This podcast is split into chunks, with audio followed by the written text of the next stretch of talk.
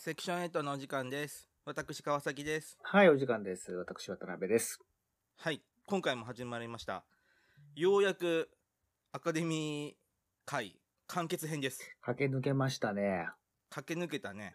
よ真夏の4回は、なんかね、疲労感と達成感が、ね、今回はあれでしょ？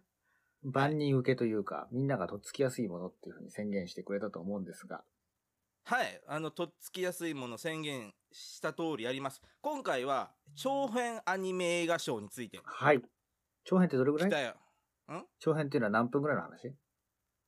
あー、アカデミーの規約ってこと？じゃあ、規約じゃなくて、せいやいや、そうじゃなくて、あの、長編ってね、しアカデミーだから映画だから、あの、短編っていうのが30分ぐらいだったりとかしたら、長編っていうのがまあ2、3時間だったりとかして、そのシリーズものの、ドラゴンボール Z みたいな、その毎週やってますっていうのは長編とはまた違う、あれはシリーズものなのかなっていう。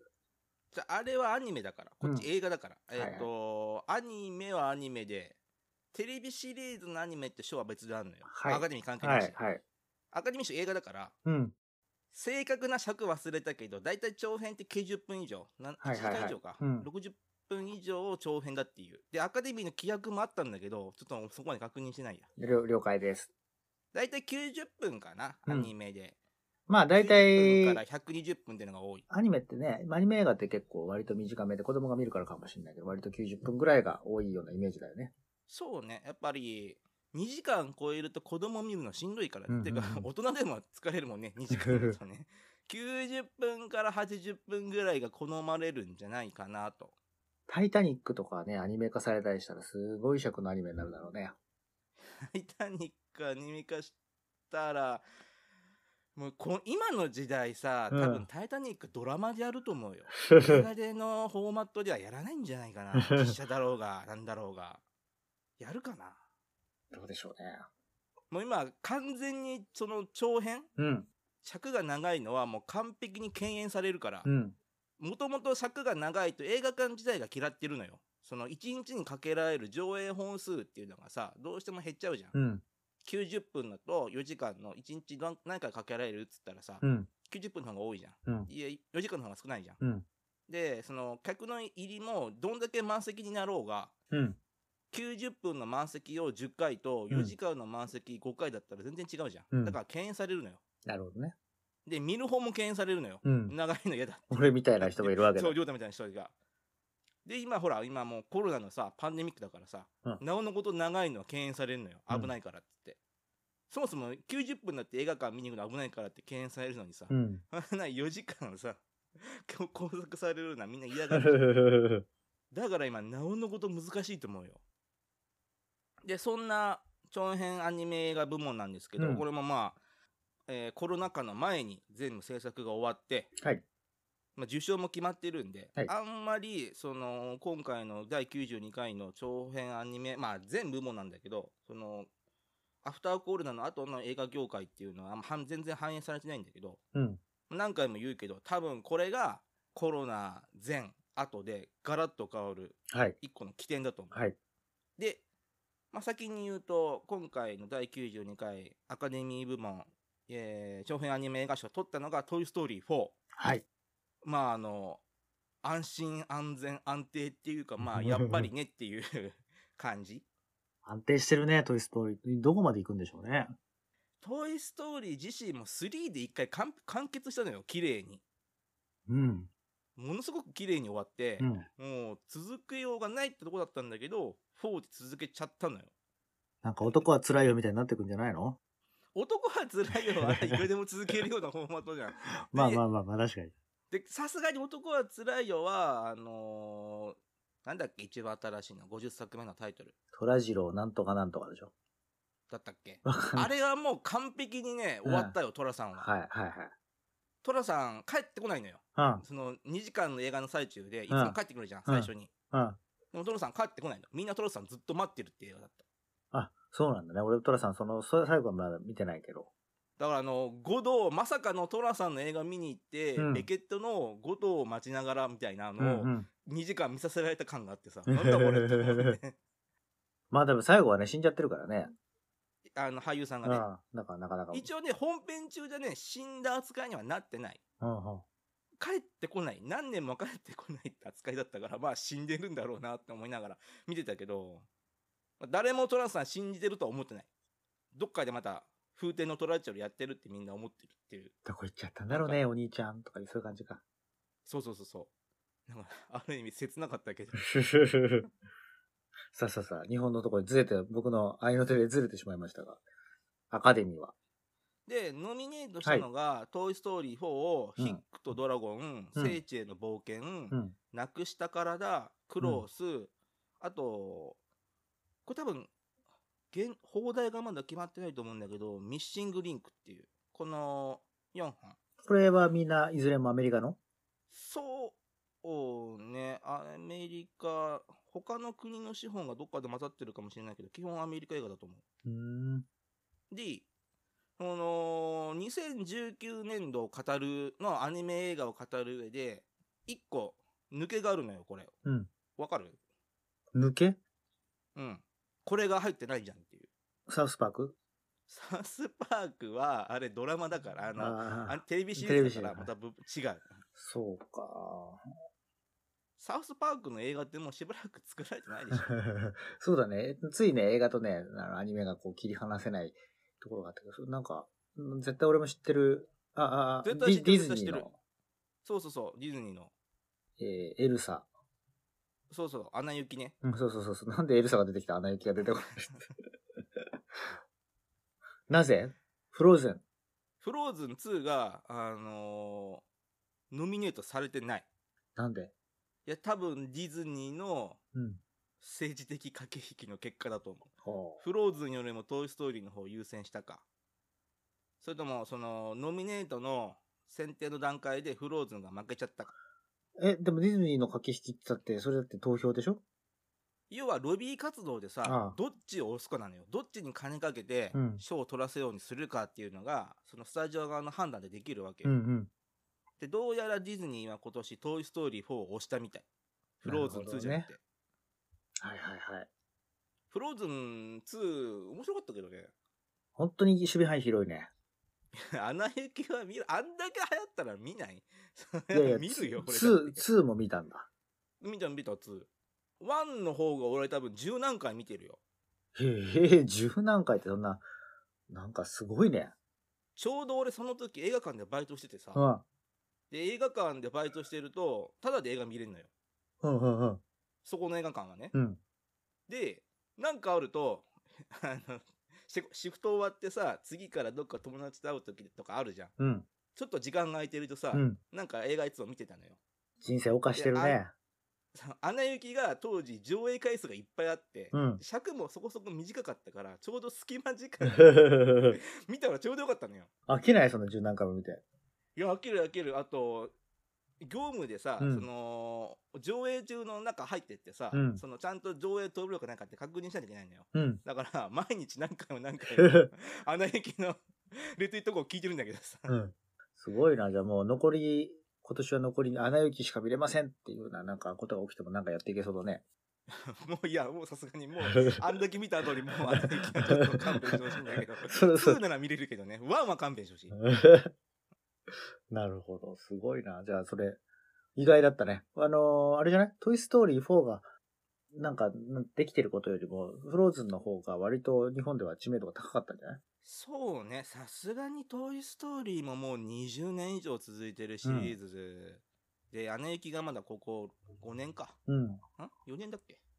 まあ、勢いどっちが上だって言ったら、それはアナ雪の方が上だと思うんだけど。だからディズニーもあれか。ディズニーもあれか。勢いは別に何もしなくてもあるから、アカデミー賞とかで勢い出すぞみたいな、そういう、そういうのがあるのかな。さあのね、ちょっと微妙。勢いって言っても、ささっき、ん？ま、前々から言ってるけど、アカデミーのノミネートの規約があってさ、うん前年の12月の20何日までに公開しないといけないっていうのがあるからさ、うん。たとえこれ賞を取ったからといって、12月公開の映画が賞出るの2月、2月か3月だから、うん。勢いもクソもないんだよね。あの、もう大半は見終わった後だから、うん。海外向けに対しての勢いづけるのにアカデミー取るっていうのはいるけど、うん。このアニメ部門に関してはさ、あんまりそういうのがなくて、うん。前も言ったけど、ね、ロサンゼルスで1週間だけ先行上映させて賞を取ってから拡大公開っていうのがあるんだけどさ、うん。こういうアニメ部門ってもうファミリー映画だからさ、拡大公開もクソもないんだよね。最初にやるのが一番儲かるからさ。確かにね。トイストーリーは夏だし、これうん真夏だし、うん。7月の頭に全米公開だったかな、今年うは。ん。アナ雪も11月だったから。まあ、賞取ろうが取ろうが勢い。アナ雪はギリギリ関係あるけど、トイストーリーは下手したら DVD 出てるからね、その時期には。あんま関係ない。なるほど。さあ、じゃあ、トイストーリーのどこが良かったの？トイストーリーが良かったっていうか、その、物語の、うん。ウッディ頑張った？ウッディ頑張ったよ。過去一じゃない？トイストーリー4が一番ウッディ頑張ってる気がする。あ、そうなんだ。そうかいいろんなウッディが決断を迫られるのよ。うん大事な大事な決断を。今までは散々迫ってたけど、うん。今回はもうシリーズの方向性を完全に変える決断を迫られるのね。うんうん。で、それをちゃんとウッディが選んで、うん。これまあ、みんなしもう言うけど、ネタバレ。最後ね、ウッディとバズ離れ離れになるの。別の道を歩むの。へえ、すごい。今までなんだかんだでみんなセットだったじゃん。うんス3もさ、最後、なんか、ゴミ処理場でさ、うん。あとちょっとで燃やされる時だってさ、ウッディとバズみんなはもう決心してさ、うんもう一緒に死のうって決心したけど、今回は別々の道を歩むというのを決心するのよ。うん。ウッディが。はいはいはい。で、バズがそれを受け入れるの。っうん。ていうぐらい、もう、完璧にさ、ストーリー性、続編とか何も、まあ、ある意味考えてないと思う。その、まあこれね。別れちゃったらさ、次もう一回出会わないといけないじゃん。で、そのまあでも出会わなきゃいけない理由っていうのがハードルすごい高いからさ。でもなんか次はなんかみんな揃った状態が板付きから、あの時は離れちゃったよね、なんていう、そういうとこが始まるんじゃないの？で、そういう、はいあのー何、物語、ストーリーテリングっていうのは、ピクサー絶対やらないあ。そうなんだディズニーもそうなんだけど。語るべき物語がない限りは続編作らないっていう、その、クリエイターのポリシーと安易に続編作ってこけるってなると、スタジオのイメージそのものも損なうしさ。はいはい。じゃあちょっとその辺はセクションエイトと違うんだ。どういうこと？いや、か語るべき物語が、めものすごくあるかどうかはわからないけど、発射してる感じちょっとあるじゃない？セクションエイト語。るべき物語は、いや、セクションエイトだってあると思うあ、そうね。まあまあ、確かに確かにあり、ありますね。はいはい。あるけあど、その、これ語るべきだよねっていう相互の確認は取ってない感があるけど。いやいや、なんか、まあまあまあなんか俺の回とか特にまあまあまあって言ってなんかこう、いいきなり板付きで全然仕切り直して違う空気を始めたりとかそういうのあるかなって思っただけの話でね。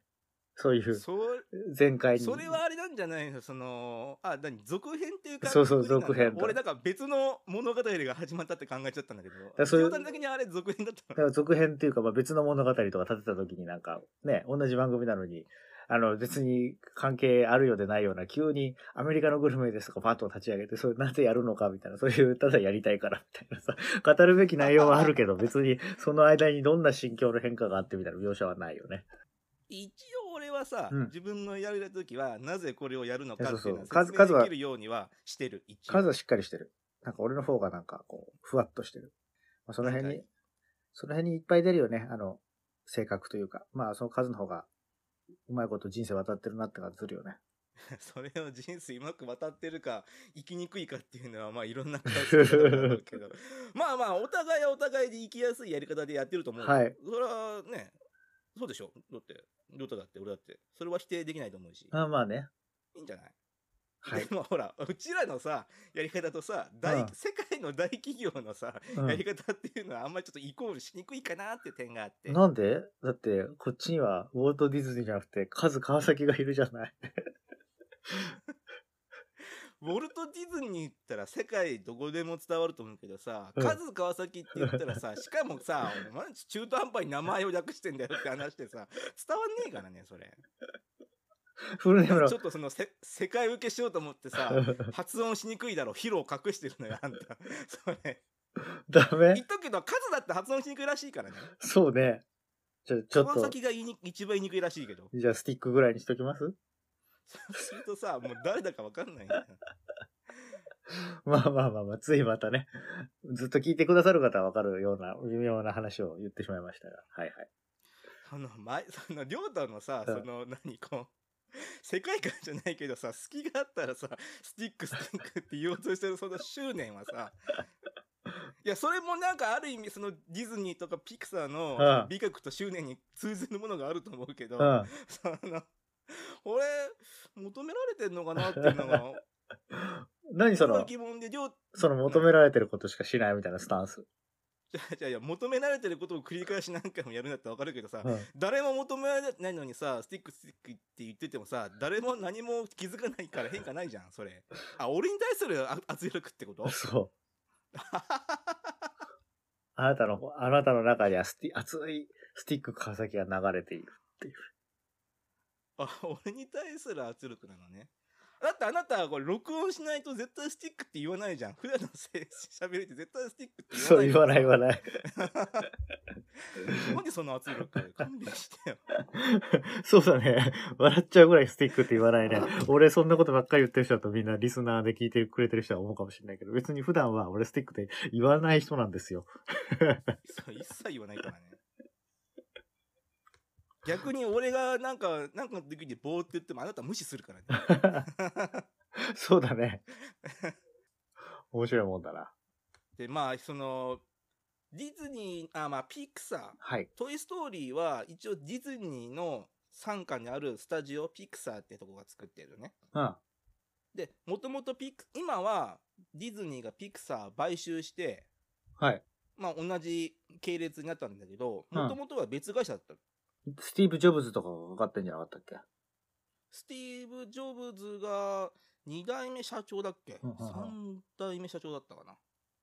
アップル辞めた後のジョブズが、なんか投資しようと思って、ピクサー、当時ピクサーだったかななんか CG のアニメスタジオを買ったのよ。確か。うん。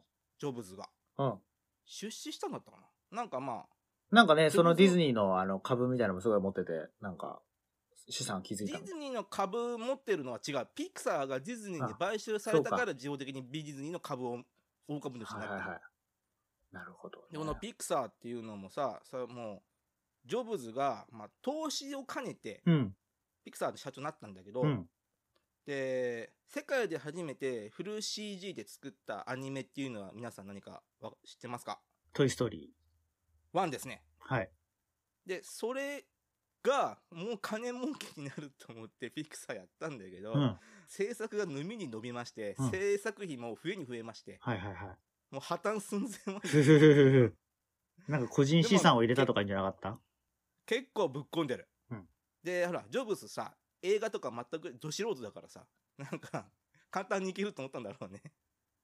あの、マッキントッシュ作る方が難しいって多分思ってたんだろうね したら、マッキントッシュ作るのも、映画作るのも同じぐらい大変だったっていうのが、彼、作り始めて気づいたらしいんだけど。うん。で、それで、その、大ヒットして、で、どんどんどんどんピクサーとか、えっ、と、カーズ、カール・ジーさんの空飛ぶ家、うん。あと、みんな忘れてるけど、バブズ・ライフ。んバグズ・ライフだっけ？バグズライフかバグズ・ライフ。虫の？虫のやつ。であと、ファインディングにも、はいはいはい。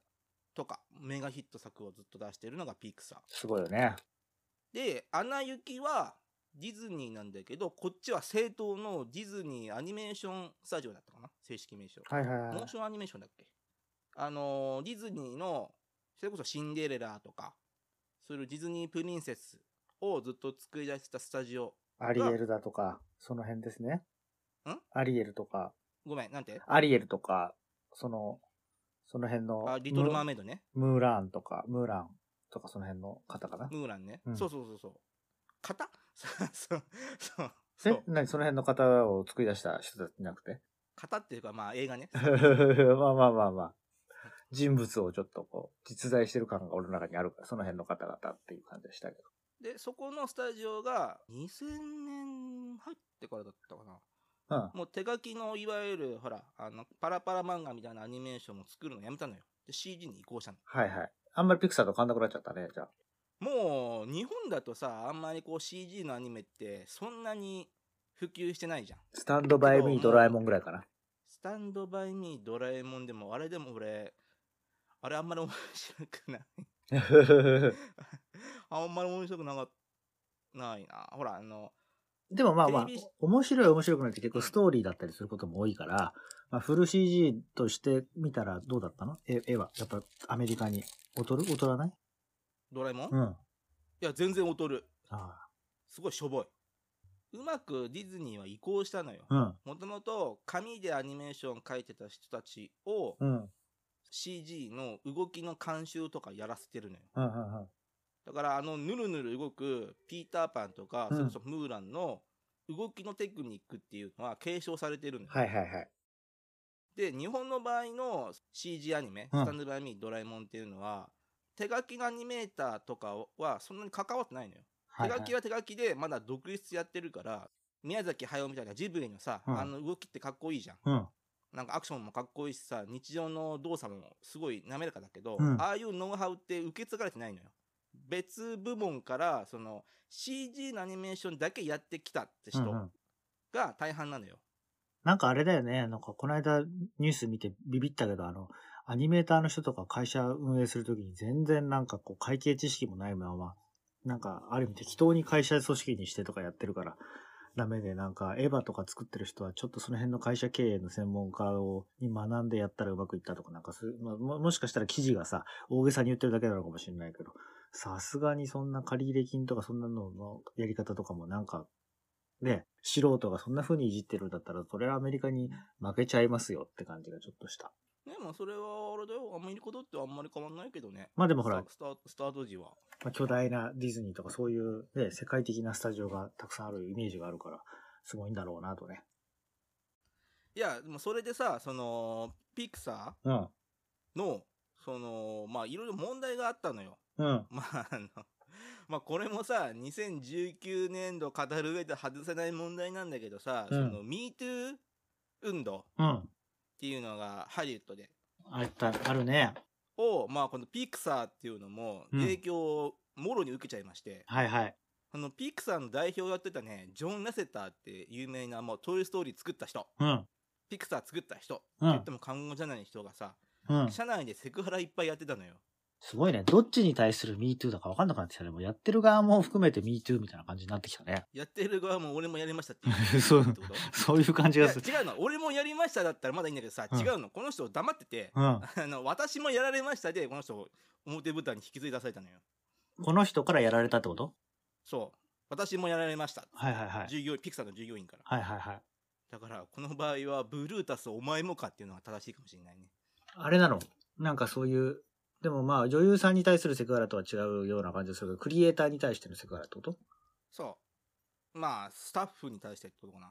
スタッなるほどね。フに対してだったらまあいろいろじゃあどっちかっていうと、まあハリウッドのセクハラというようなことではあるけど、その女優とかに対する、その表出ているような人たちに対するセクハラというよりは、まあ、まああの、まあどっちかというと一般企業のセクハラに近いような、なんかそんな感じでもあるのかな？いやそういうわけでもない一番最初に訴え出てるのが役者さんだったからそういうイメージあるだろうけど後々告発しているのは別にスタッフとかでも腐るほどいるあ、そういうことなんだ。なんかね、そういう、いやそのキャッチーな印象っていうのが役者だけどうん。その蓋開けてみるとそうでもない、うん役者ばかりじゃないなんかそういう目立つ職業についてる人だから狙われるのかと、なんとなく先入観を持ってたけど、そういうわけじゃないんだね。力関係の問題だから、うん。ああいうパワハラセクハラって、うん目立つだろうがなじゃなくて自分がより下だと思ったらほらいろいろ攻撃なりでやりやすいじゃん。そうね。自分より上の人に攻撃とかセクハラするのは難しいだろうけどさ。自分より下だったらまあ意識的にはいややりやすいやりにくいって面なまあまあまあ、自分、力関係の構造としてねされた側も言いにくいだろうし。まあ自分より上の人にさ、やって嫌だなと思ったら上の人がそれね、首切ればいいだけだからね。カズが偶然さ、なんか床屋とか行ってさ、すげえセクハラめいたことを主人にされるって言ったらさ、嫌だなと思ったらその店行かなきゃいいだけだもんね。ど、どうどうしても行かなきゃいけない、そこに行かなきゃいけないわけじゃないんだから。だからまあ問題になりにくいやろね、確かに。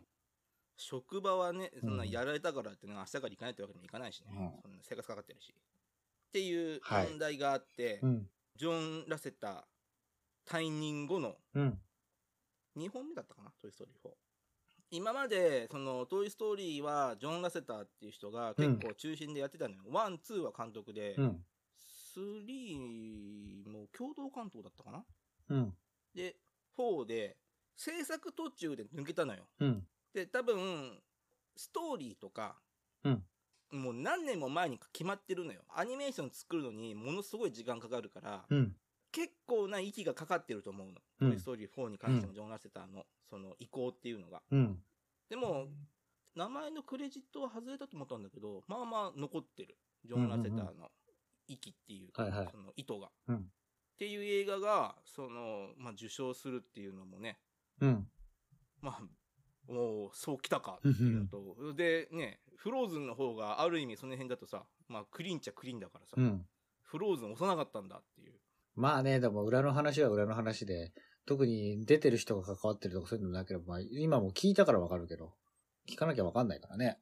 で、アカデミー会員は知ってるのよ、さすがに。うんうんその、ジョン・ラセターがやらかしたピクサーいないっていうのは。まあ、業界の人なんだからさ。まあだけど、アカデミー会員見てるのも、その裏のそういうこと、そのよりも、やっぱりその作品の出来を見ていいか悪いかみたいなとこじゃなかったり、そそういうとこじゃないの？違うの？いや、アカデミー会員の場合は作品の出来の良し悪しっていうのはあんまり見てないっていう疑惑があってさ、うんその白すぎるオスオスカーとかさ、うん。黒人の人が賞を取りにくいっていうのはさ、うんうん。まあアジア人もそうなんだけど、その白人以外の人が賞を取りにくいっていうのは、作品じゃなくて人種見てるんじゃねえのっていうのが問題になっててさ。だから純粋に作品ばっか見てくれるんだったら、まあいいんだけど、多分そうじゃないから、今、ほら、他の人種、うんアジア人をアカデミー賞会員にさせたりとかさ、女性の比率を上げるとかさ、うんそもそも黒人の比率が低かったっていう大大問題があったから、うん。今上げようとしてるじゃん。まあね、あの白人とユダヤ人とかが多いのかな。ユダヤ人は多いんだっけ？いや、そそなんかわかんないけど、映画というとユダヤ人というようなイメージも。まあ、スピルバーグってイメージがあるからね。そこそこじゃないでも圧倒的にその、何キリスト教徒の白人男性が多いはず。ん。まあ、その問題があるから、まあ、その、まあ、こういうね、しショーでね、真の公平さっていうのは何だって言われても困るんだけどさ、うん。毎年毎年違うしさ、その、アカデミー賞会員だってね、入れ替わりがあるからさ、うん。ね入れ替わりがないんだったら真の公平さって、まあ、い一部言えるだろうけど、うん変わったりするからね、なんかその、こ今年のアカデミー賞のやつだってさ、5年後にさ、もう一回票、投票し直したら多分変わると思う。そうかもしれないね。ああだからまあ、公平さっていうのは難しいんだけど。まあ、時の運みたいなとこもあるね。そうね、その、まあ、運が一番、まあ、賞って運だからね。うん半分は。半分実力半分。確かにね。で、ピクサーもさ、こう、僕がトイ・ストーリー見たのが1995年で、うん。小学校1年生か2年生だったのよ。うんで、いやもうすごい驚いたわけ。うんなんかそれまでさ、ドラえもんの映画しか見てこなかったやつがさ、いきなりさ、世界で初めてのさ、フル CG の映画見せら、見てさ、うん。で、ドギムを抜いたのよ。うん こんなのあるんだと思って。つるんとしてたね、なんかね。で、それもわざとなのよ。うん。当時だと CG で表現するっていう限界があったから、うんわざとつるんとしてやってるであろうプラスチックのおもちゃをメインにしたの。なるほど。そういう意味があったんだ。確かに人とかはね、ちょっと、ね、なんか、ひ人以外のものはしっくりくるみたいな、そのとこもあるからね。アンディとか映るけどさ、うんちょっとアンディってなんかなんかちょっと、なんか人形っぽいじゃん。うん。であれはその当時の技術の限界だったのよ。うんうんで、げ技術の限界を逆手にとって、ツルツルしたやつを主人公にしたらいいってことで、動くおもちゃ、喋るおもちゃっていうアイデアが出たのよ。うん。それは素晴らしいね。な無理しなかったとこがいいね。ターミネーター理論みたいなもんだね。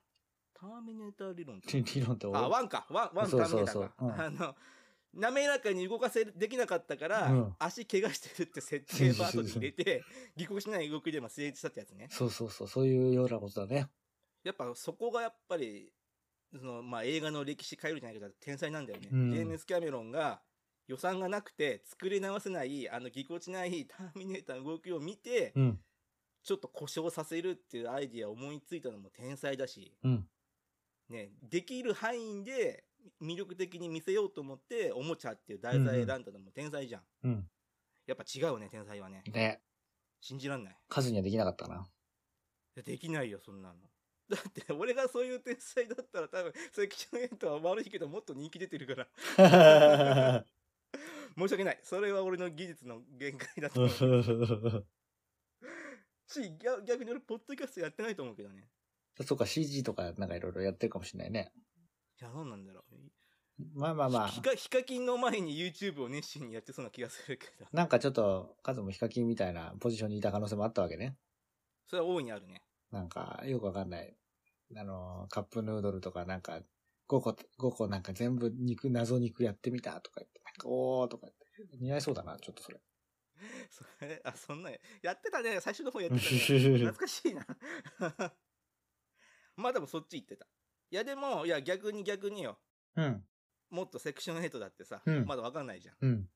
その、一回ピクサーだって破綻寸前まで行ったんだよそっからのトイストーリーだからさ。確かにね。まだ俺たち破綻破綻寸前、あ、もう破綻しそうだけど、破綻寸前までは行ってないから、まあこっからだよ。セクション15ぐらいになるかもしれないけど。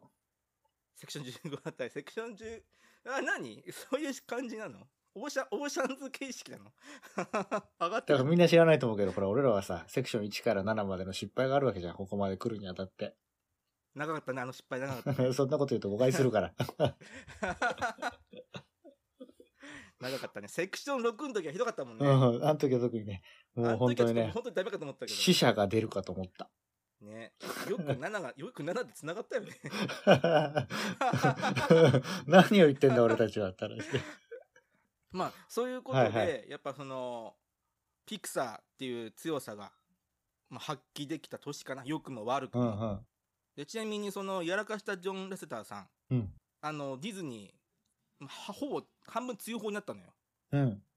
で、どうしたかっていうと、スカイダンスっていう別の映画会社があるのね。うん実写ばっか作ってたスタジオがあるんだけど、うん。そこがアニメーション部門作ってね、今度そこの代表に就任した。えー一応まあ、業界追放ではなかったんだね。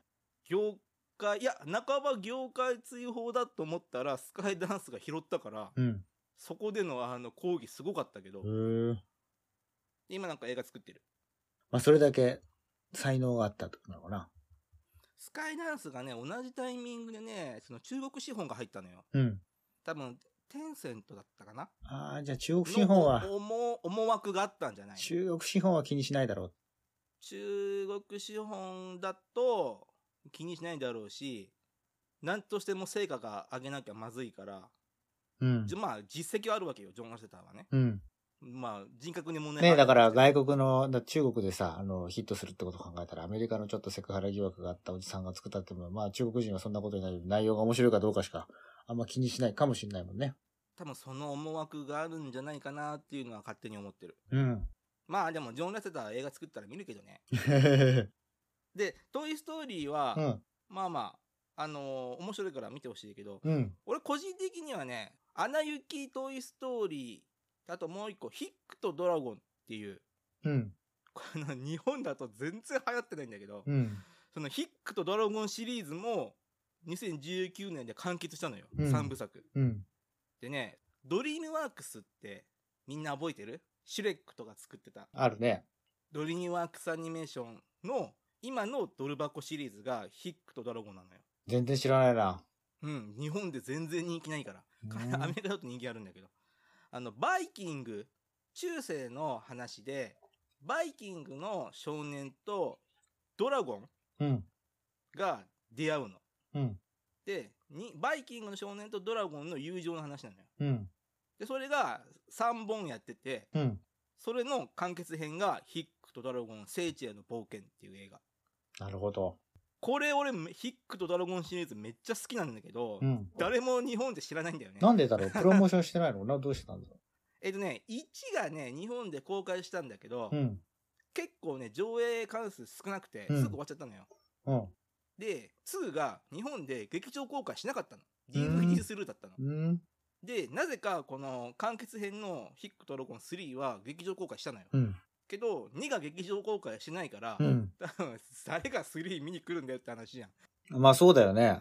そうだよね。だから、ガラッガラでさ、うん。すぐこれも終わっちゃったんだけどさ。あとコロナもあったし。あ、それも大きいだろうね。で、ヒックとドラゴンシリーズはね、いいのよ。アニメーションだからさ、うん結構、まあ、高等向けっちゃ高等向けなのよ。バイキングとドラゴンが友達になって、うん。冒険するっていうのは高等向けなんだけどさ、うん。ここのヒックとドラゴンシリーズには、現実の存在する痛みっていうのが、うん前ポン常にあるのよ。うん。もう言っちゃうけどさ、ヒックとドラゴン1で主人公のお男の子が足切断しちゃうのよ。え？最後のシーンで。うん。普通さ、それ助かるじゃん。うん。けど切断しちゃって義足になるのよ。うんで、2は義足、ん ?1 の最後で義足になって、うん。で、2でも義足の設定ずっと生きてるのよ。うん。やっぱ足がないの。うん足がないけど、義足でそれを補ってるっていう話でさ。なんかまた、なんかあれだね。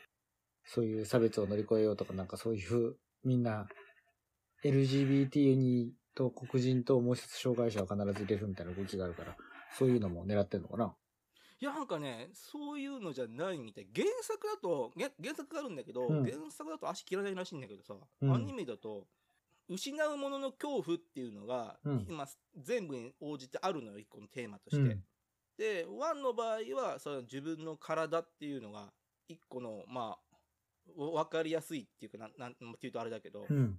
出てさ、で、2は2で別の恐怖ってあって、3は3でもう完結編だからさ、うんドラゴンとその主人公のヒックがもう離れ離れになっちゃうのよ。うん。その恐怖っていうのが、こう、常に前本あって、うん。いい感じでそれを思い出させてくれるのが主人公の義足なのよ。うん。やっぱりその義足の描写って前本あんの？2もあったし、3もあって。うん。な失うものの恐怖っていうのは常になんか画面で出てくるのよ。その主人公がいたらさ、うん。映んないけど足がないっていうのは、うんやっぱりこっちも見てて覚えてるからさ、うん。それをこう痛感させられるのよ。この 3, 3本か子供向けのやつなの。うん。で、めちゃくちゃ面白いと思ってさ。なるほどね。なんか、でも人気ないのよ、日本で。数もなんか見てくれみ数もなんか失うものの恐怖みたいなのを個人的にもなんかこう感じる、シンクロする部分があったんじゃない？あったのかな？失うものの恐怖？なんかあるかな？失った？友達減ったよね。そういうことか。ディズニーのなんてやつって。ディズニーじゃない。失礼。あディズニーアニメーションみんなみんなジブリとあれだよ、ディズニーと思ったら大きな間違い 間違いだから、謝ってほしいんだけど。違うよ。ドリームワークス。ドリームワークスアニメーション。ヒックとドラゴン。ヒックとドラ。いやね、なんかドリームワークスもディズニーの一味かなってちょっと思っちゃってる節があるのよ。それはアニメーションはみんなディズニーっていうなんかの偏見でしょ。あの、でもね、残念なお知らせがあってね、うん。ドリームワークスうん。自体もね、業績悪いのよ。うん。業績悪いからね、アニメーション部門を分社化しました。何年か前に。あ、そうなの？へえ。で、その分社化したアニメーション部門も業績悪いです。うん。ってことなんで、あの、ユニバーサルグループに、あの、買収されました。へえ。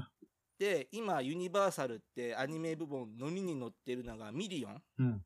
グールと、グールだっけ？うんグルーだっけ、あの、鶴瓶がやってるやつあ。あ。イルミネーションっていうフランスのスタジオが作ってるんだけど、うん。イルミネーション傘下になりました。ドリームワークスがうん。で、シュレックがイルミネーションでリブートします。うーん。なだからもう、んなんだかあれだね。死に手なのよね。そんなに面白いのにヒットしないとかだから、その、なんか、作品作り何よりもその流通の方の力に問題があったのかなんだかいろいろあるんだろうね。日本の場合だとね、配給の問題だと思うよ。東宝東和が確か配給権持ってたから、ん。そんなに、その、大々的にやらない。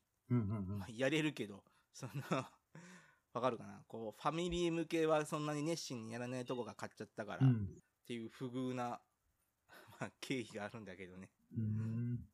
で、ほら、アニメーションってお金かかるのよ、ものすごく。うん。で、時間かかるのよ、うんものすごく。5年ぐらいかかるから。うんね、5年かかってね、ヒットするまで5年かかるからさ、その分のキャッシュって減る一方なのよね。大変だよね。だから大変なんだよね。長編アニメ映画賞、栄えある第1回の受賞がね、うんドリームワークスのヒシュレックなの。うん。そんなさ、栄誉ある会社がさ、うん今やさ、なんかもう廃れてさ、うん。買収されちゃってさ、なんか切ないよね。そうん。で、買収、ヒックとドラゴンも買収の時に、その制作どうなのかってちょっとあ危なかったのよ。うまあでもそうやってちゃんと買収かどうかって。してもらって、ちゃんとまた新たな風が吹けばいいだけなんじゃないの？いや、そういうわけでいかなくてさ、うん権利が欲しいのよ、向こうは。うん。クリエイターが欲しくないの。持ってるから、うん。もう。うん。だから、過去の著作権の権利が欲しいだけだから、うん。ドリームワークス支えたシュレックとかヒックとドラゴンのクリエイターはもう若干お払い箱なのね。だから新しい風は吹かないから。それだったら独立して、のギャンブルでもいいから、うんもっと新しいステージで作った方が新しい風が吹くんだけど、うん。もう完璧に無風になるっていうのが決定したようなもんだからさ、これ。なるほどね。映画ファンとしてはそこはショックです。切ない。なるほドリームワークスだってね、グラディエーターでいきなり賞を取ったんだからさ、うんもうちょっと頑張ってほしかったな。ど。まあ難しいんだよね、今。っ熱いな、もう映画の見方が。もうめちゃくちゃ深いね。てなことで、はい。わーわー言っておりますが、はい。お時間とはいきません。あ行かないの。うんいかないです。ちょっと、む無駄な中断があったから、はいはいちょっと今長くなったけど、そまだままだまだ時間が、通はい常通りだとはいはいはい時間があります。はい。なんでちょっと変わったことやろうと思ってさ、うん。あの、4本ここまで聞いてくれたあなた、はい。とんでもないファンですよ。私たちのセクション8の。た、多分まあ、そんな1万人も2万人もいないと思いますが、はい。なんでしょうん、今6000人ぐらいいると思うけう。ど、その人ためだけに、ちょっとボーナストラックじゃないけど、まあ、ここまで聞いてくれたんだったら、こういうコアな話だって聞いてくれるよねって話をこれからしようと思って。はいはいはい。なんでしょ散々アカデミー賞を俺たち、まあまあ、主に俺だけど、1年間の映画振り返ったじゃん。う。うん。それだったらセクション8自体もこの1年間振り返ろうってことで、はいはいはいはいはい。セクション8の2019年、セクション8アカデミー部門じゃないけど、ちょっとそういうのをちょろっと話せたらなと思うんだけどさ。もういつがいつだかわかんなくなっちゃったよね。まあ、わかんないから、まあ、第1回から、うん。今今回まではい。を振り返ろうかなと思うんだけど、はいはいは1年ちょっとやってどうだった？い。いや、なんか大変だったりした時もあったけど、あの、まあ楽しく。なんか、まあ俺の場合はね、ちょっとそういう数のところでおんぶに抱っこみたいなところもありますから、まあ楽しく、あ、毎週喋るってこんな感じなんだなと思いながら、結構ね、普通に喋るのとはまた違った感じもして、気を使ってるな、俺も、とか思ったりとか、いろいろ学んだことは多かったね、トークという意味でもね。結構危険なトークをしがちだから、数に、いや、まあそれはやめときましょうって言われるから、俺、あ、そうか、そういう風な、過激なことつい口走っちゃうなっていう、なんか自分を知るという意味でも楽しかったし、あと、ツイッターとかでね、あの、ね、コメントくれる人もいるじゃない。いる。そういうのを見て、へえ、ちゃんと聞いてくれてる人がいるんだなとか、ああ、カズ川崎さんってそうやって見られてんだなとかね、いろいろ楽しいところがありました。りょうたがどうこう見られてるってツイッターあんまないよね。あれなんかなん納得いかねえと思うけど。ああるにはあるけど、うん圧倒的に俺が、俺がヘイトを集めてるからさ。そうそう、川崎さんはこうだっていうね。川崎さんのコメント多いからね。でも渡辺さんはそのままでいいです。川崎さんいじってくださいみたいな声とかいただきましたよ。あ、本当、うんそれ見てないな。お前それ自分で書いてないだろうね。ん？それ大丈夫だな。自分で書いてないだろういやいや違う違う、あの、公式アカウントとかで絡んでる方が言ってたよ。あ、本当？うん。あじゃ見逃してるな。見なきゃ。いやだってセクション、セクション8って、いつも言ってきますけど、君の悪い癖でオリジナルの言葉じゃなくてどっかから引用したがるから、もう検索できないので、感想がね、何パターンかで検索してるわけですよ。セクション8川崎、セクション8渡辺とか、セクション8なんかこう、その時にあったほら、あの映画とかさ、なんかそういうところでちょこちょこやると、意外に見落とした作品、あの、コメントとかくれてる人がいるんでね、それを公式のところでリツイートするなりしといた方がいいんじゃないかなと思っていたりします。それちょっと後で教えてください。ツイートします。1年間やってさ、うん今1年ちょっとやってやってさ、うん。なんか、大変だね。大変よ、そり。ゃうん。めちゃくちゃ大変だったね、これね。よくみんなやるよね。俺だって、俺だって大変だと思ってるぐらいなんだから、数にしてみれば、俺の10倍ぐらい大変なんだから。いや、大変だね。これ、何が大変だってさ、うんその、毎週毎週のトーク考えるのはそんなに大変じゃないのよ。うん。俺は。うん。で、収録も、そんな大変じゃないのよ。うん。多分、りょうたもそんなに大変じゃないと思う大変だって言ってるけど、はいそこまでじゃないと思うのよ。うんネタもそんなに苦労してないでしょ。うん、そんなに苦労してない。続けるっていうのも最初の2ヶ月しんどかったけど、うんもう慣れたから、そんなに、多分、りょうたもしんどくないでしょ。そんなしんどくないね。で何がしんどいっつったらさ、こう、先をある程度読まなきゃやってらんねえなっていうのが分かった瞬間があってさ、うん、うん。そっからがしんどいのね。どういうこと？これさ、僕の持論ね、1年間やった結果の持論なんだけどさ、うん。YouTube とかだったらさ、毎日更新やった方がいいってみんな言ってんじゃん。うん。あれってなん、なんでだと思う？毎日やった方がいい。やっぱ、り、一つの動画をやると、それを見てくれて、なんか、あれだよね、視聴習慣がついたりとか、あと、まあ動画ごとに上げるたんびになんかこう、フォローしてくれる人が増えてきたりするんで、まあ数多い方がいいっていうの話がわかるよね。それもあるんだけどさ、うん俺1年間やって思ったのはさ、その視聴継続習慣っていうっていうのが結構大事なのよ。うん。1週間毎日7本上げたとするじゃん。うん。でさ、みんながみんなさ、いくらその YouTuber なり、ポッドキャスト好きだっつってもさ、興味ない話題の回っていうのが出てくると思うのよ。そりゃそうだろうね。うん。でさ、週1の場合だとさ、興味ないのがさ、み3回続いたらさ、3週間聞かないっていう、ほら継続の習慣がついちゃうああ、確かにね。そうするとさ、次1ヶ月後なんだよ。うんもし興味があるのが来たとしても。うんだから。1ヶ月後まで覚えてるかっていう問題があってさ。確かに。で、YouTube は毎日やった方がいいっていうのは、さっきのりょうたも言ったこともあるんだけど、うん。視聴するきっかけっていうのを1週間で7本あげたらさ、どれ、1回気に入ったんだったら、どれかは1個気になるのが出てくると思うのよ。うん。で、そうしたらまた覚えて、見て、面白かったから次も確認しようとか、そういう、まあ、習慣じゃないけど、習慣づける要素が、毎日配信とかだったらある、あると思ったのよ。あうまくやってんなと思って。で、それうち週1本じゃん。うん。でね、2本続けたらもう3週間後なんて絶望的じゃん。自分たちがさ、2, 2本2週間見なか見聞きしなかったやつを3週間目に思い出して聞くかっつったらさ、それはそうじゃないじゃん。確かにねそれが、あのね、20回過ぎたあたりで、うん。あ、これってやばいかもしんないと思って。そっからがしんどくてさ、うん。いや怖いじゃん。その、データでもあるのよ。うん。多分、興味なかった人が多かっただろうから、聞いてないうん。回とか、うん逆に興味がある人が、フォローなり登録してる人で多かったから、うん聞かれてるだろうなって回がる、まあ、見えるのよ。うん。で、それがさ、やっぱさ、うんあの、怖くてさ、うんで、俺たち、ほら、あの、今年の、6月だっけ ?6 月までが2本撮りしてたじゃん。そうだね。はいはい。2週間で2本撮ってたりしてたのね。うんで、7月入ってから週に1本撮ってるか。うん。あ、6月からかな？なんか、それね、ちょまあまあそうね、最近。うんから3、4週かな。週1うん本撮るようになってさ。うんで、ね、2週撮りの時なんてさ、もうか、全く読めないのよ。その次に。そうだよね。だからもう、あれ結構怖かった。った。なるほど。で、かといってさ、じゃあ、日本撮りやめたかったのよ、俺結構前から。うん。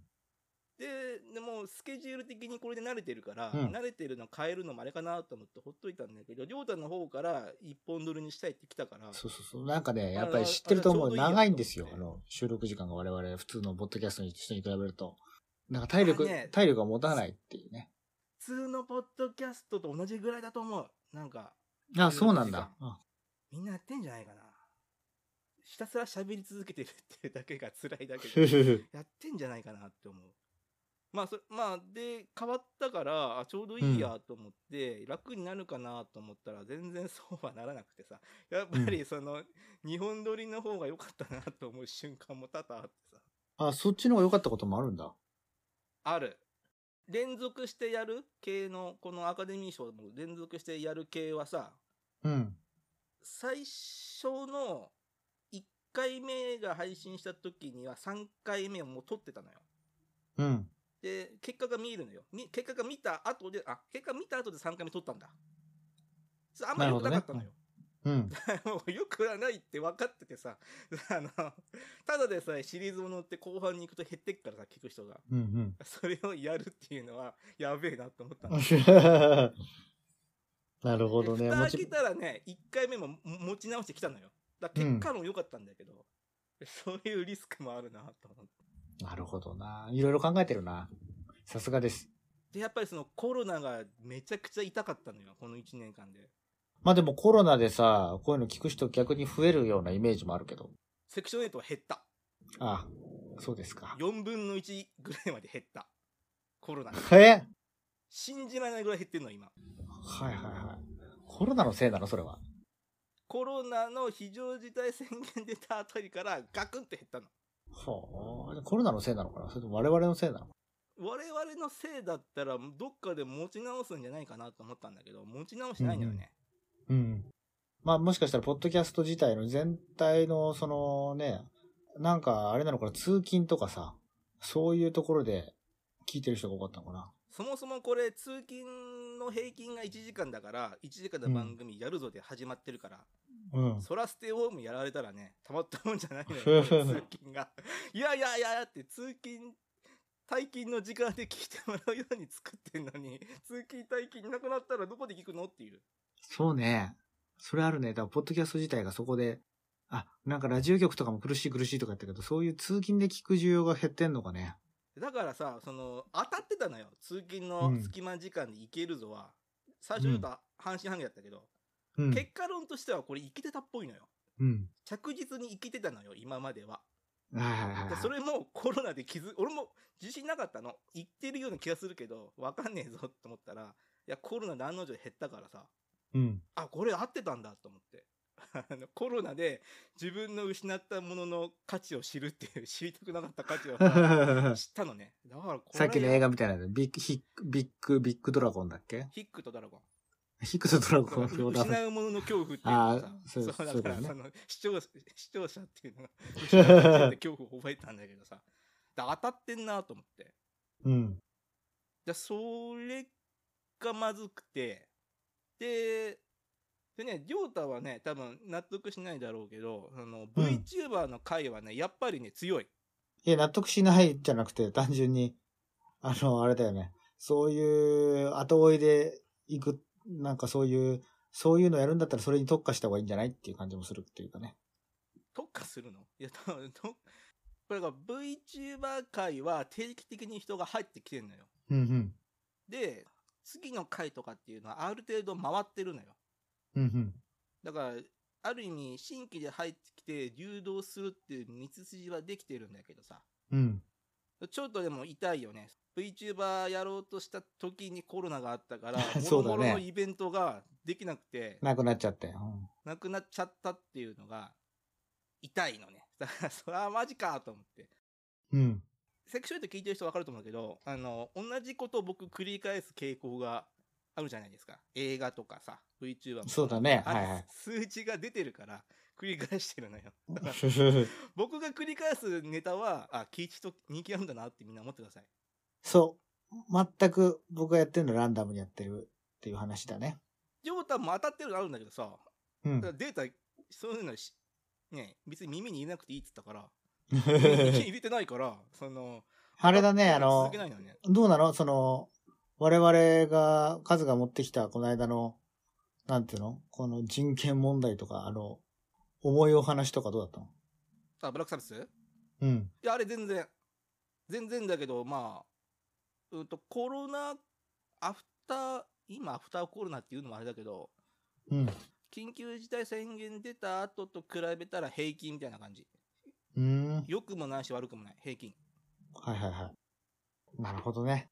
だからあれもさ、今人を聞いてないからさ、なんかいけると思ってさ、ある意味失うものがないからさ、あれでね、減ろうが、増えようが、減っても別に痛くも痒くもないし、増えたらラッキーだったからさ、あのタイミングでしかできなと思ったからやったのよ。確かにね。はいはいはい。VTuber の後にあれだとさ、もう失うものしかないじゃん。やらなかったんだけど。VTuber のね、差別反対キャラですとかいう、なんかよくわかんないキャラとか。っていうのが続いてまして、でだから、はいあの、え映画もさ、その過去に良かったから映画の回もやったんだけどさ、そんな戻らないね。今のところまあやっぱり戻ね、やっぱでかいトピックっていうのはまあ探してる人もいるだろうから、それでやっぱりでかいトピックを追っていくのがいい、良かったりするのかもしれないけどね、やっぱりね。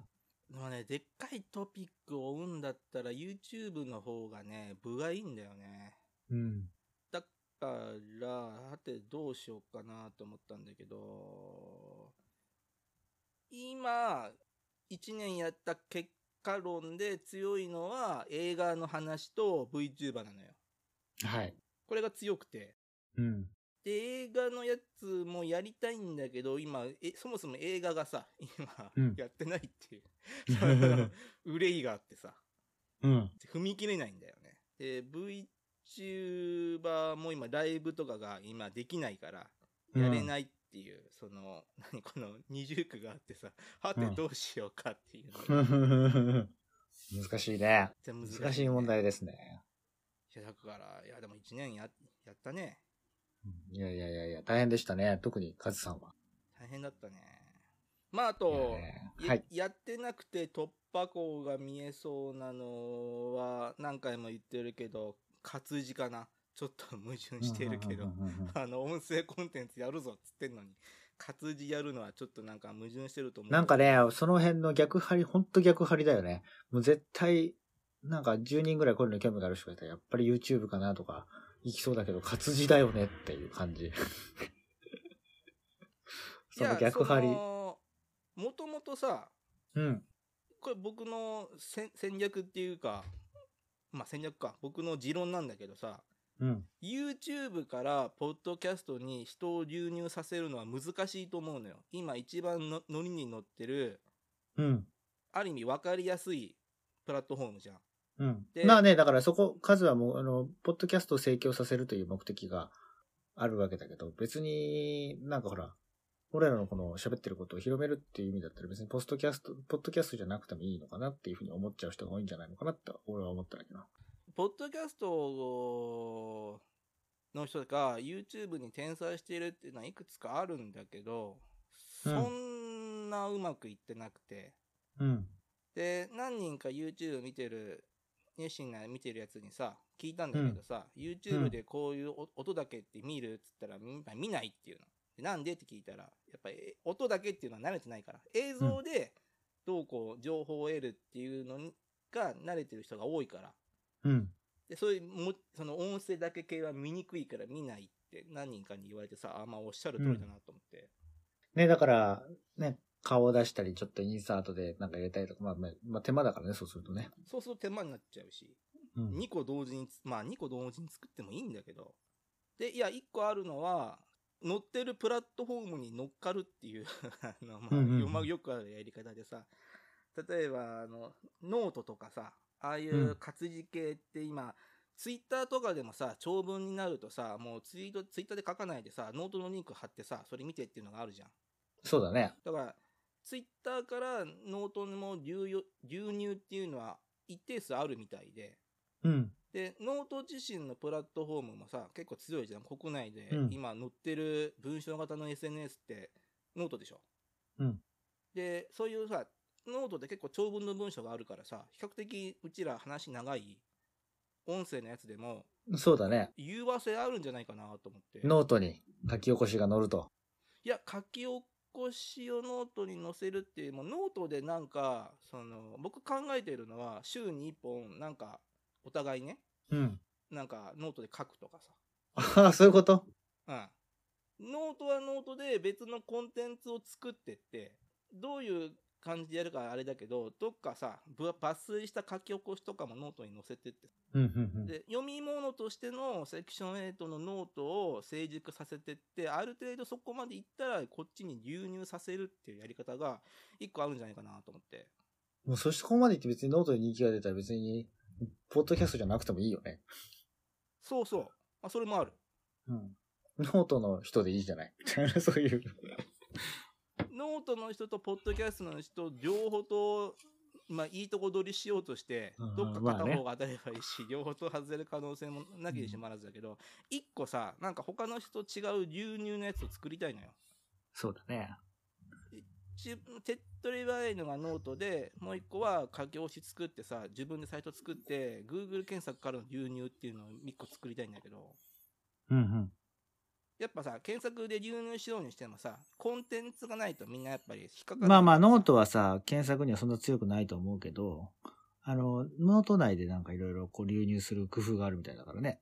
で、書き起こしそのままノートに乗っけてもさ、なかなかとっつきにくいからさ、それだったらなんか、別のコンテンツ作った方がいいかなって。めちゃくちゃ、めちゃくちゃこれなんか本職みたいになってきちゃったじそうさそ、そこは、なんでそこを俺がい押してるかっつうと、本職のあなたがいるから、ゃん。行けと。渡辺頑張ってくれと。いや、ある意味、ポッドキャスト自身の本職は俺じゃん。どっちかっていうと俺の方が近いじゃん。はだから、やってよっていう。ノートを渡辺やってよっていう。あ、本職ね。はいはいはい。本職と本職がやったらさ、いけるとこまでいけるんじゃねえの？ああ、確かにね。いや、もちろん俺もなんか書くよ、俺も。で、ねあのーりょうたもポッドキャスト収録してねって話でさ。ん？ん？何？いや、もちろんはいはいはい俺もなんかノートを書くよ。あのうん。定期的に書くし。うんで、渡辺さんも定期的に収録してよって話。確かにね。それは、それは大変な話だけど、どれぐらいの分量で何を書くってイメージなの？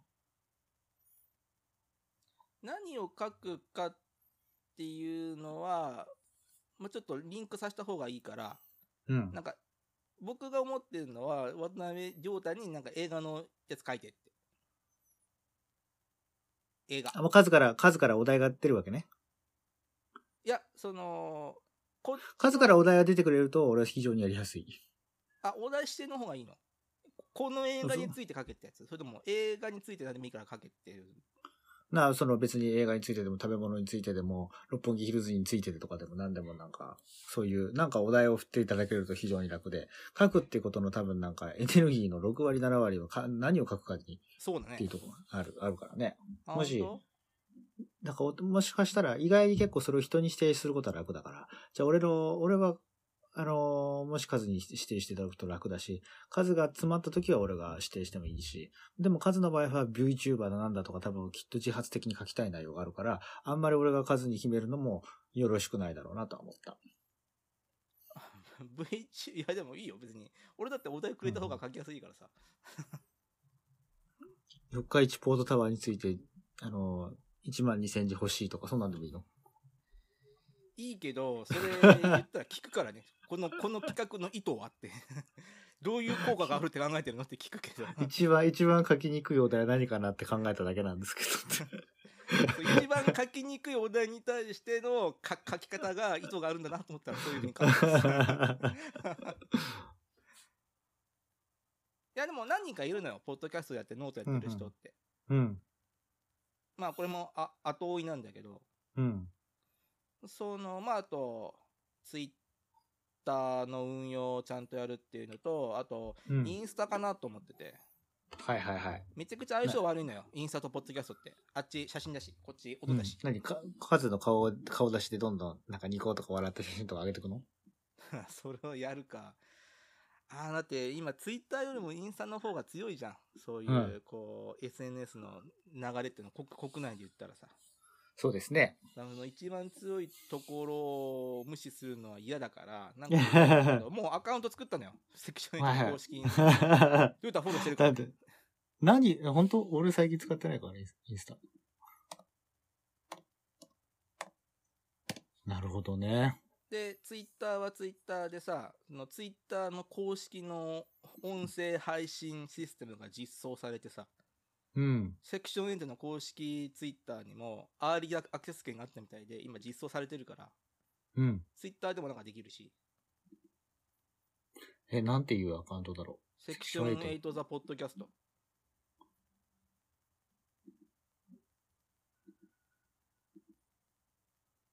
まだ何も投稿しないけど。う。あ、本当だ。とか知らないうちにフォローされたりしてるんだ。うーん。が、一個あるかなと、SNS の使い方で、流流うんうんうん入を上げるっていうのは、はい2020年にやらないなといけないなと思ったんだけど、いかんせん既存のツイッター組のね、ポッドキャストと相性が悪すぎるんだよね。はいはいはい。俺が悪いの？俺たちが悪いの？どうなんだろうね、わかんない。なんだろうね数、数はいつもね、なんか、綺麗な写真を投稿してたんだよね。じゃあじゃあ、ツイッターツイッタあ、ー。ツイッターか。のポッドキャスト文化圏と、うんセクション8が相性悪いのか、俺が相性悪いのかがわからないのよ。多分どうなんだろうね。まあまあでも、ど、どこの文化圏とも相性悪いと思うよ、俺たちは。そうね。だからその辺どうしよっかなっていう。今、川崎さんのインスタ見たんだけど、猫ばっかじゃん。そうそう、猫。俺猫好き。猫アレルギーだけど。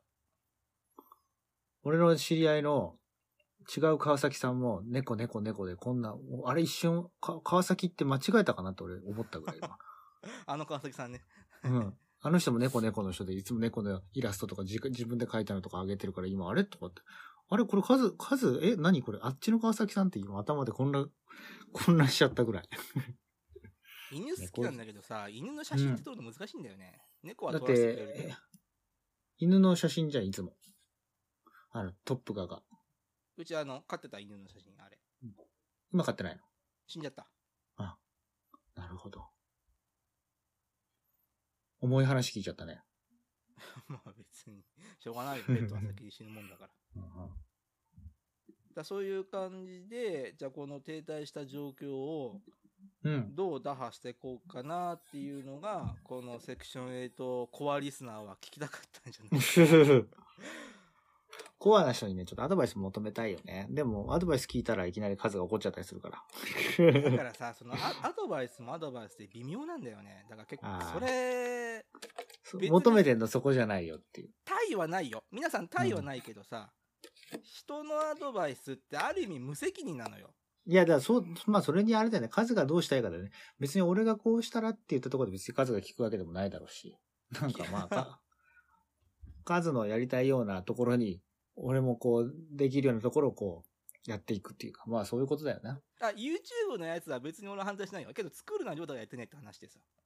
いやいや、そうじゃなくて、別に YouTube に限らず、なんか別に俺が思ってもちょっとまた違う、そもそものほら、ポッドキャストはいけるんじゃないかと。そういう嗅覚はさ、数の判断を元に来てるわけだから、まあそれに乗りましょうって話でしょ、どっちかっていうと。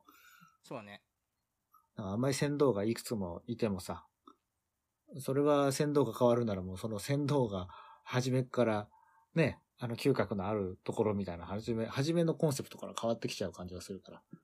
別に完全に引き継ぐっていうわけでもなかったら、やっぱね、その数の嗅覚のもとにやってんだから、数のこれっちかなって思うのを信じてやっていくのがいいんでしょうね。でも別に一つの手だと思うよ。先導を変えるっていうのも一つの手だと思う。亮太に全部先導を移すのもありっちゃありだと思う。何、何急にどうしたの？いやいやいやいやいや、こっち、俺のやつでダメなら他人のやつに変えた方がいい。手っ取り早いじゃん。さっき言ってたじゃん。なんかずっとスティーブ・ジョブズじゃないけど赤字になっても盛り返すかもしれないって。限界までやるみたいいや、まだ限界には来てないから、まだいけると思うけど、いや、限界に来た時は、ちょっと、やるっていう。ほら、あの、もし俺がやるんだったら、もう、あれだね。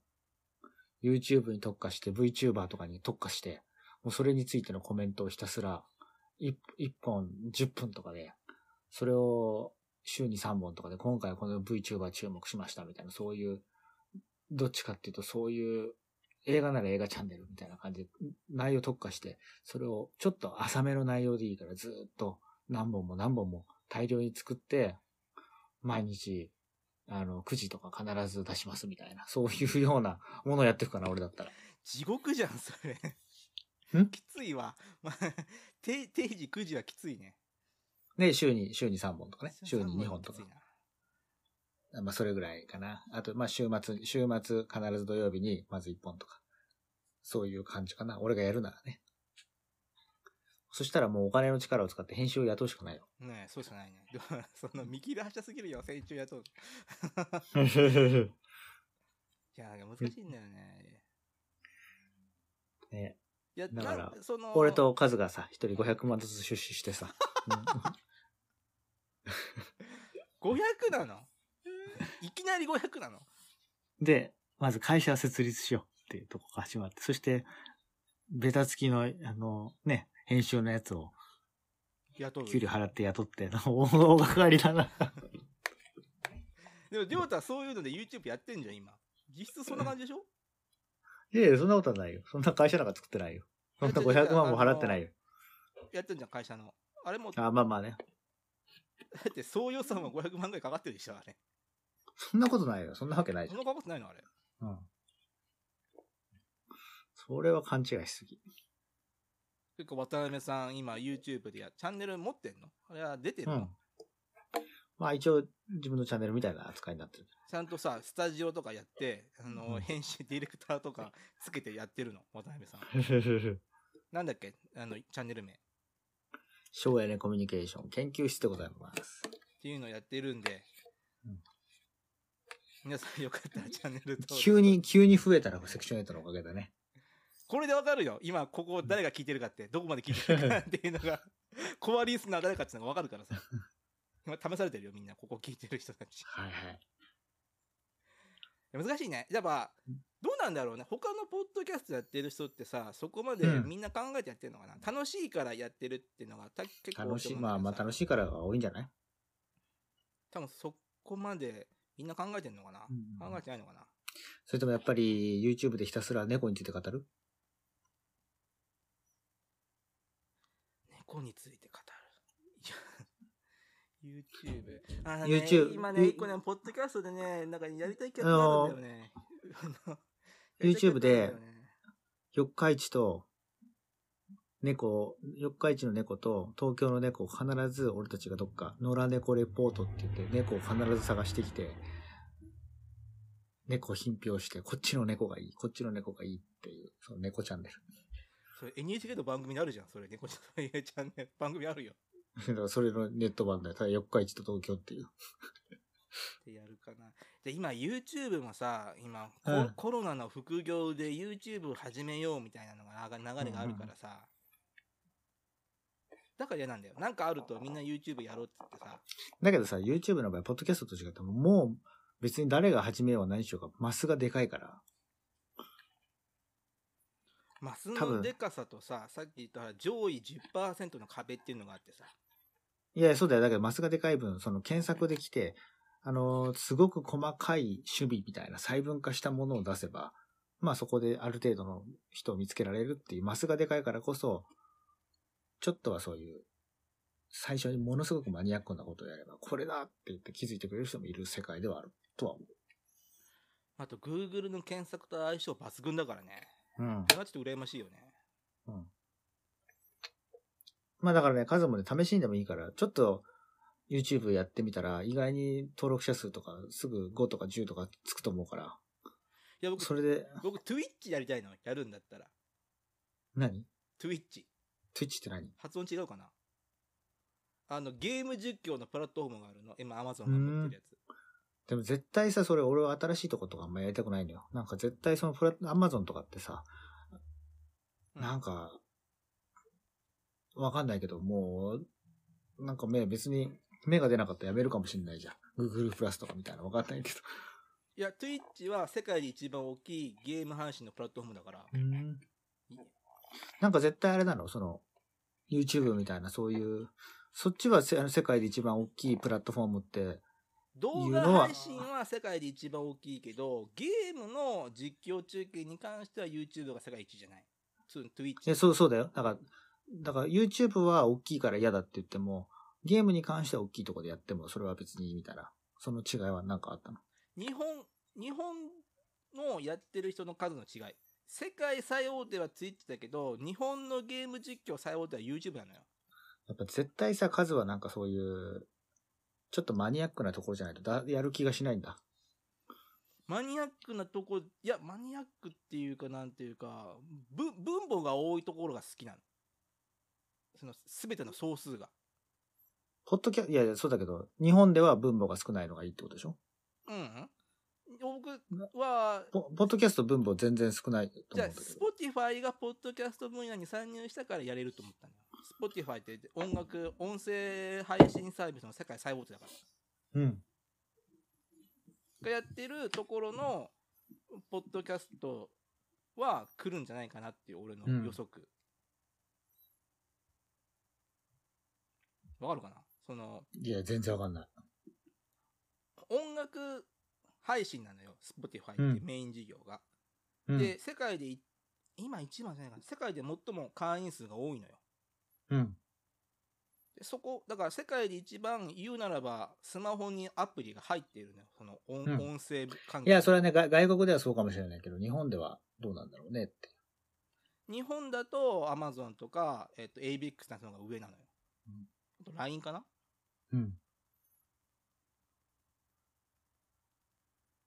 やっぱほら、でも資本力があるからさ、昔だってドコモの i モードなんてさ、日本で天下取ってたけどさ、うん。資本力に勝る、ね、うん。Google とか Apple に一瞬で負けたじゃん。うん。でそれがあるからさ、日本で大手だからっつっていつまでも残るとは限らないっていうのが、僕の、ね、まあまあそうだけど、それはある意味のギャンブルというかさ。やっぱりほら、ミクシーとかだって、ミクシーですごくつながりがあった人は別に Facebook に移ったらつながりがあるし、例えばニコニコで人気があった人は、ニコニコやめて Facebook、あの、YouTube に移ってきたらガーッとそのファンを引き抜いてっていう、そういう話じゃん。うん。だから別にそんなプラットフォームが来るってところを待ち続けるってことをしないという手もあるでしょ？待ち続けるっていうか、最初にどこでファンを獲得するかっていうのが大事だからさ。うんい。それは、プラットフォームの盛況よりも自分たちがファンを獲得しやすい場所でやるのが一番いい感じがするけどね。だそれがポッドキャスト。お俺が思うのは。ああそうなんだ。YouTube だと遅すぎる、ノートだと出遅れた。じゃあどこだっつったら、ポッドキャスト。そうかな、YouTube 遅くないと思うけどね。いや、俺はもう遅いと思う。完全でも後発だから。いや、後発だよ。だから後発だからこそみんながやるとかそういうのやらないで、それは数が、ヒカキンを目指したら後発すぎると思うけど、まあ登録者数1000人とか、それぐらいを目指すっていうところからっていうんであれば全然遅くないと思うけど。いや、1000人だったら全然間に合うと思うけど、うん。その、そんな100万人登録でどうも、カズキンですとか言いたいんだったら、それは難しいかもしれないけど。いや、そ、なんかやるんだったらさ、そ、そ、そこそこの予算が欲しいわけじゃん。さっき、りょうた500万っつったけどさ。うんまあ、あれは言い過ぎだけどさ。うん。をか言いす言い過ぎだね。450万ぐらいしておきたいね。453万ぐらいが俺は一番合ってると思うけど、いや、まあ、そのラインは別としてさ、そこを確保しようと思ったら YouTube って1000人じゃ足らないわけよ。だって最低4000人だっけ？そうそうそうそう。あだけどまあ、1000まずはさ、うん。だけど1000人いれば、例えばイベントとかそういうので、ちょっとそういうのがあったりとかするかもしれないし、まあまあまあまあ、まだまあ、あれじゃん。一つの目標として。いや、まあ、1000人集まったら YouTube ですごいかって言ったらすごくないけど、ポッドキャストで1000人動員したって言ったら結構すごいと思うのよ。だからど、労力としてはどっちでも、あんまり変わんないじゃん。コンテンツ出すって。うんなんか、リアルイベントだって1000人来たらどっちがすごいって言ったら、ポッドキャストの方がすごいと思うから。いやいや、そうだけど別に、んリアルイベントで1000人の登録者がいる状態で、あ、ポッドキャストにあの、なんかイベントやろうとしてさ、うん。YouTube バーがイベントやって1000人来たっていうのと、ポッドキャストがイベントやって1000人来たって言ったら、うん。どっちも同じなんだけどさ、うん。どっちがその業界でおってなるかって言ったら後者じゃん。だけど、まあ、それはあんま興味ないな、俺はな。でそのあ足がかりでいけるからっていうのが可能性なんかまあ、同じ人数には同じ人数としか、俺は評価が 出せないな。むしろ、おーって言われるかもしれないけど、ちょっと非効率な動きをしているんじゃないのっていう感じにも。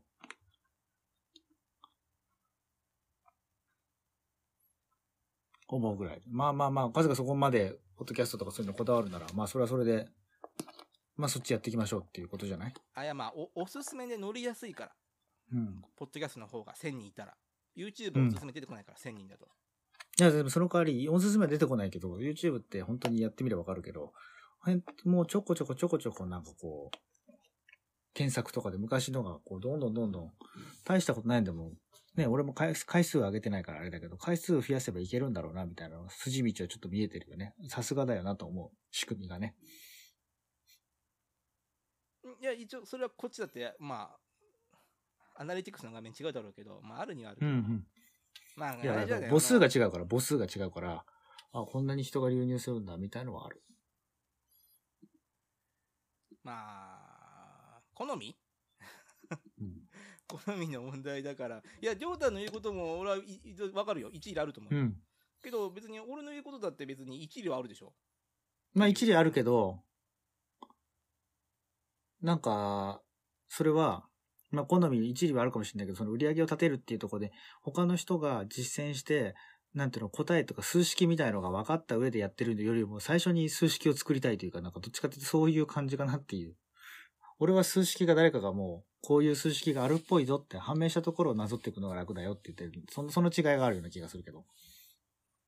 あまあ、算数嫌いだけどね、数式作るのはどうやら俺は好きらしいから、まあ、その、なんかそんな感じがする。なんか俺はもう人の数式に乗りたい。それで君は数式を作りたいという。なんかその違いがあって、数式を作るっていうことはエネルギーの割に意外に人の数式に乗った時とリターンという意味ではそんなに変わらないんじゃないかっていうようなことも感じなくもない。その代わりリスペクトが集まる可能性もあるっていうんです。数の欲しいのはどっちかっていうとリスペクトだったりするのかなみたいなとこも感じる。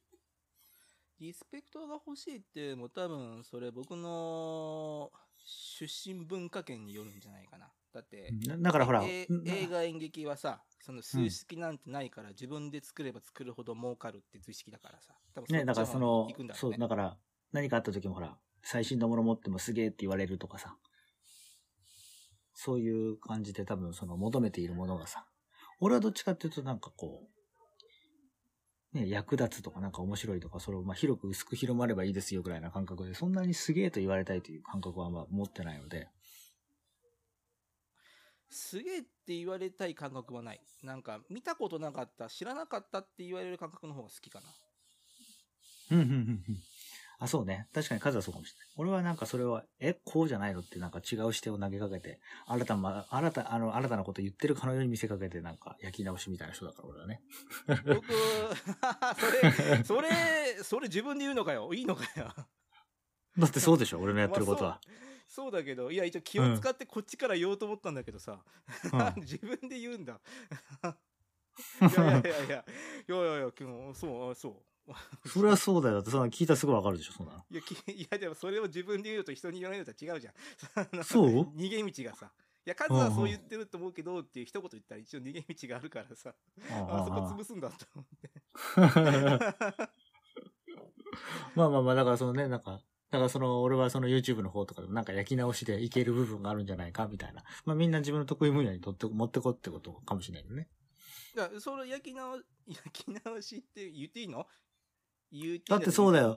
例えばほら、俺がトーク術の本とかを書いたりとかしてるあれだけど、そんなの市場が厳しくて偉い先生とかいる中って入り込むの大変だって言うかもしれないけど、ちょっと違う切り口で違うプロフィールで焼き直したらもう入っていけるわけだから、YouTube とかも人がいて大変だ、もう上がいるって言うかもしれないけど、だったら違う切り口で探していきましょうっていう。なんかまあ俺は多分それが得意なんだろうね。まあっていうか結果を出したことがあるからそれでいけるんじゃないかっていうふうになんかまあ思いがちなところもあるんでしょう。だけど数の場合はどっちかというと新しい数式を見つけてやってきたというような経験があるからそっちをやりたいというかな。まあそれを、それを好みというのかもしれないよね。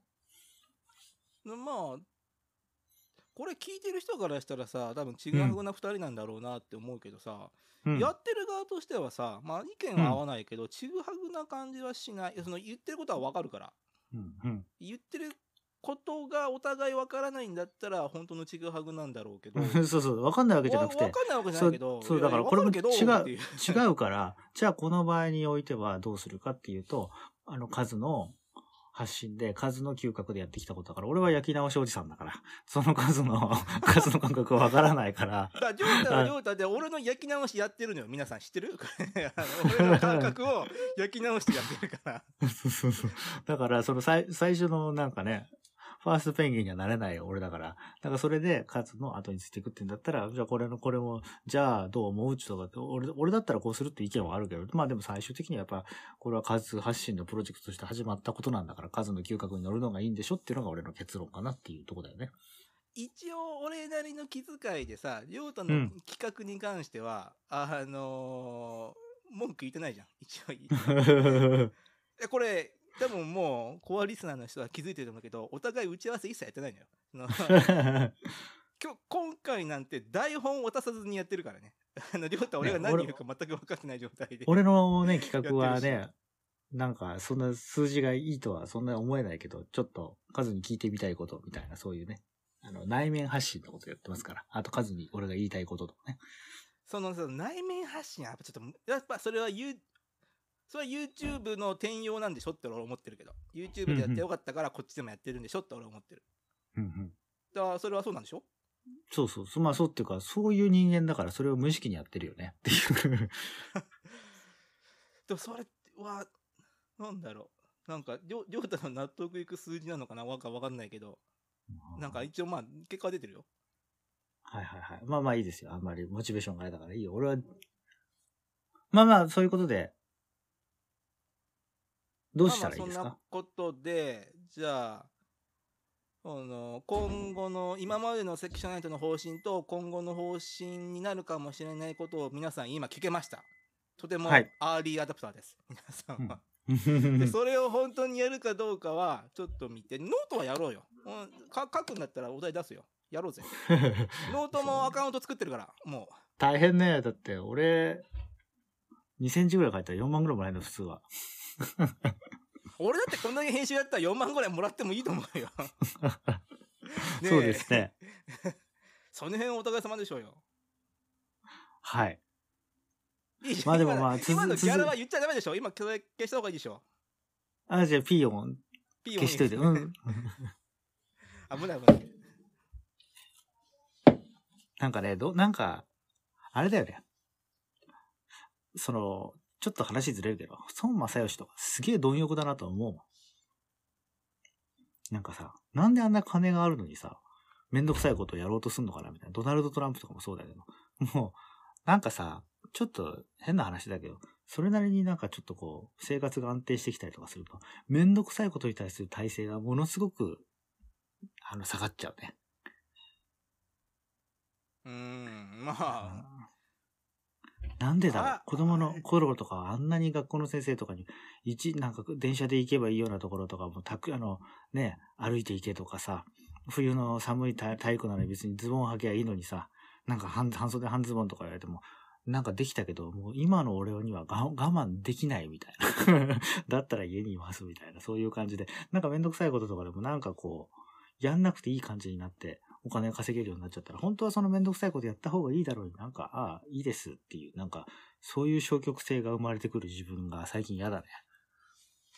それはだって多分、そうは向こうは思ってないんじゃないの？孫正義だってさ、めんどくさいって概念がないんじゃない、いや、そう思う。めんどくさくじゃなくて、それが好きなんだろうね。言う、言う、それはだとお言葉ですけど、うちらだってさ、一、年ちょっとさ、毎週毎週さ、誰が聞くかもわかんないのにどうなるかもわからない喋りを続けてるのもさ、相当なもんだと思うけどね。そうか、俺がなんか、あれか、考えすぎてるか。なんか最近ね、自分で言うのもなんだけどね、書く仕事を引き受けすぎて、昔書くの好きだったのに、なんか、焼肉が好きだって言って、言ったら、なんか先輩に言ったら、なんか、あれだね、2ヶ月連続ぐらい、なんか毎、毎晩3人前ぐらい焼肉を食わされてるような感覚になって、なんか、あんま書くの好きじゃなくなってきたなと思ってた、ちょうどそこだったの。まあまあ、年とともに好みが変わるからね。そうそう。それで、今ね、あの、別の本を引き受けたりして、いろいろこうやって、また違う原稿を作って、作ってって、もう一日何時間も書いていたりするから、うわぁ、書くかっていう、ちょっと、なんか俺の中でこう、ゲップが出たような感じに一瞬なったって、そ それだけの話よ。いやいや、もう、ジョータは俺の性格知ってると思うけど、そんな状況だって俺は書けって言うからね。い やいやいやいや、やれよって、別でしょって、やれよって俺は言うから。はいはい知ってると思ったから、なた知ってるでしょ？もう気づいてるでしょ？はい。だから、だけど俺の場合はね、そのね、なんか、でもなんかモチベーションとして、あ、じゃあ分かった。そのお題があればみたいなのだったらある程度できると思う。でも感情的な波があるから、ちょっと、まあ、確実にこなせるときと、ちょっと遅れちゃうときとかあるかも変わりませんが、まあ、頑張りますよ。まあ、あの、ポッドキャストだってさ、締め切り今まで守ってきてるんだからさ、文章の締め切り今守ってほしいですけど、まあまあまあ、まあ。はい。じゃあそんなこんなで、でどうなりますかね、この1年。もう、それは神のみぞ知るってことですよ。そっかだってコロナが収まるか収まらないかとかさ、そういうとこでもなんかまあ、世の中全然変わっちゃうだろうし、なんかワクチンができるかできないか、もう数自身がコロナにかかるかかからないかとか、そういうのでも全然変わるじゃん。俺、この間、四日市の人間はコロナがうつるから近寄るなって言われたよ。今増えてんのよ、四日市。うん近寄るなって言われた。そんなこと言ったら俺だって東京だよ。東京なんてあれだよ、東京なんて今はこっちで東京いたっつったらもう来るなって、会社来るなとかって言われるもん。しかもね、家にじっとしみ、しじ、あの、なんていうの、閉じこもってるわけじゃなくて、この間なんか自由が丘に行っちゃったよ。何しに行ったの？遊びに行ったの？うん行ったわけじゃない。仕事仕事。電車？まあ、あの電車で行った時もあったし、車で送ってもらった時もあった。いやでもそう言ってらんたまたま東京がみ、まあ人口が多いってのもあるだろうけどさ、明日は我が身だからさ、そんなことはだったねそうね。だってこっちは一回ね、全全速で同じような目に遭ってるんだから。まあまあ、だけど、喘息とかするのは人に移んないからね。いやいや、映んないけどさ、うつ映るって思う人は一定数いるわけよ。まあでもあれだよ、数の場合は。もしね、数がかかっちゃったら、ね、一人暮らししてれば、まあ、あれだけどね、あの、回復するだけでいいかもしれないけど、ね、ご家族住んでると、高齢のばあちゃんとかもしね、かかっちゃうと大変だから。そこが大変なところだよね。だからばあちゃんがもらってくる確率もあるしさ。うん。俺が電車でね、職場でもらってくる確率もあるし、まあ、うんどっちが高いって言ってたら、まああんま変わんないと思うな。もうほんと、それこそほんと運だよ。うん。ロシアンルーレットみんなでやってるのは そうね。まあなっちゃったらしょうがないって話で。うん別にね、石投げたりさ、うん。そういうのだけはや、もうみんな諦めたらいいと思うけどね。ちょっと石投げられても大丈夫なように壁とかちょっとあの補強しといた方がいいんじゃない？今日した方がいいな。そう結構ね、この石投げるっていうのがね、今、よくやちじゃね、もうジョークにならないんだよね。結構まずいのよ、今ここ。そっちは多いからもう石投げもないかもしれないけどさ、うんうん。狭い町でさ、そんなにまだうん。出てないからさ、うん。もう結構ね、村八部になってたりするのよ。だから本当に今、石投げられるのは本当にマジで笑えないんだけどさ。まあ、ね石投げられてもいいけど、自分が石投げるのだけは絶対にやらないでおこうと思って。何投げんの？いや、なんも投げない。早く来るのくださいって祈るだけ。うんな投げ、投げられてもいいけど、投げるのだけはもう、さ避けられるじゃん。それは自分の意思だからさ。そういうことかなんかびっくりして石は絶対投げないぞって腐った卵とかそういうのするのかと思って。生生卵投げるぞ。投げるんだったらね、応援の言葉を投げかけたいよね。ああ、なるほど。素晴らしいですね。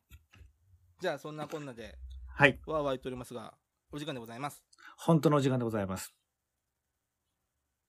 ということで、まあ、ね、アカデミー賞、皆さんどうなるか楽しかったですね。ということで、皆さんどうもありがとうございました。はい、ありがとうございました。